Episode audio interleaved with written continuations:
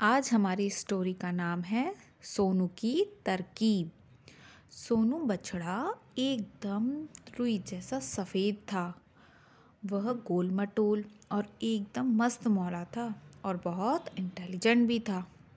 वह सारी दुनिया घूमना चाहता था। सोनू कभी मैदान में होता तो कभी पहाड़ी पर, कभी नदी के किनारे मस्ती करता तो कभी बेवजह ही दौड़ लगाता रहता। एक दिन सोनू मैदान में हरी हरी घास खा रहा था। घास खाते खाते उसे पता ही नहीं चला कि कब वो अपनी फैमिली से दूर चला गया। उसे इस बात का तब पता चला जब उसे लगा, कुछ ना कुछ तो यहाँ पे खतरा है। ये देखकर वो एकदम बुरी तरह डर गया और उसने सोचा कि अब तो मुझे जल्दी से अपनी फैमिली के पास जाना चाहिए। जैसे ही उसने अपना सर उठाया तो उसने देखा कि तो बहुत डेंजरस लॉयन शेरा और वीरा उसके बहुत पास खड़े हैं। उससे पूछना तो बिल्कुल मुश्किल था।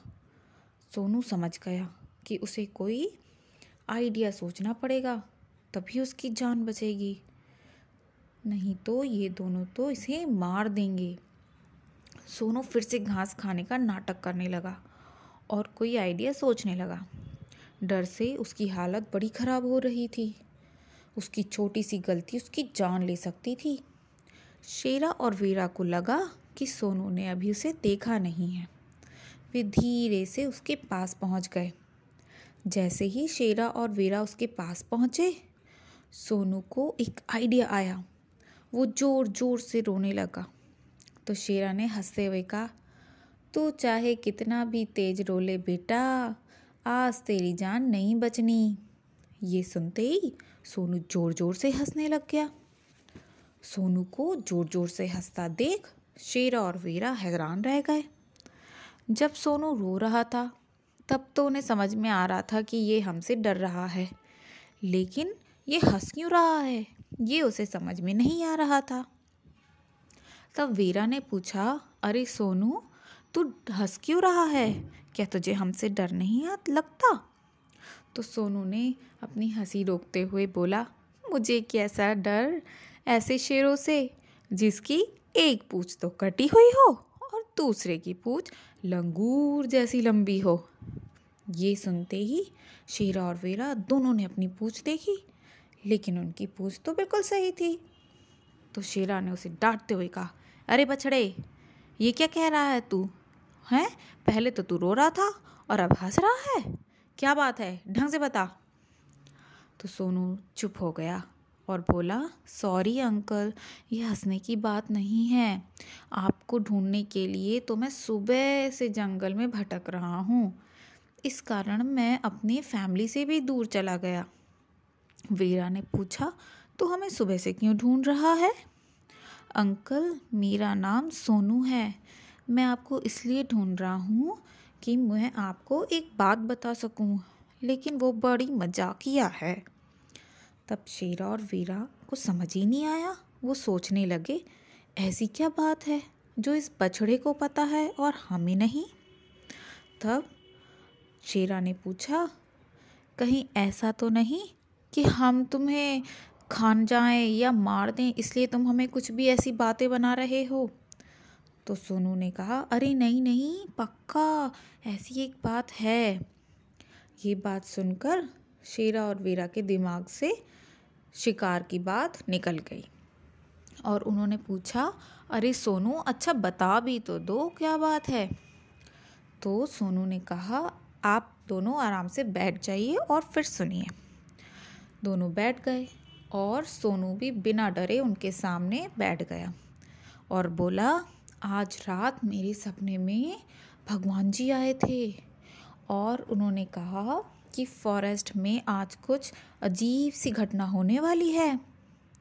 तुम्हारे जंगल में जो सबसे स्ट्रॉन्ग शेर और, है ना, जो शेरा और वेरा, उनमें से एक की पूंछ तो कट जाएगी और दूसरे की पूंछ लंगूर जैसी लंबी हो जाएगी। तो वीरा ने कहा अच्छा उन्होंने ऐसा कहा? तो सोनू बोला हाँ बिल्कुल उन्होंने ठीक ऐसा ही कहा। फिर शेरा ने पूछा, फिर तुमने क्या कहा सोनू? मैंने कहा कि, भगवान जी, ये तो गलत बात है। अगर ऐसा होगा तो पूरे जंगल में शेरा और वेरा की तो सब मज़ाक बढ़ाएँगे। सब लोग हंसेंगे उन्हें देख देख कर और वो तो कहीं मुँह दिखाने लायक भी नहीं बचेंगे। तो फिर शेरा और वीरा ने पूछा तो उन्होंने क्या सॉल्यूशन बताया? तो सोनू बोला, उन्होंने कहा, एक सॉल्यूशन तो है, पर वो दोनों मानेंगे नहीं ये बात। तो शेरा और वीरा दोनों बोले कि, अरे सोनू, तुम सॉल्यूशन तो बताओ, हम अपनी पूछ बचाने के लिए कुछ भी कर सकते हैं। अब सोनू समझ गया कि ये दोनों लॉयन मेरी बातों में अच्छे से आ गए हैं।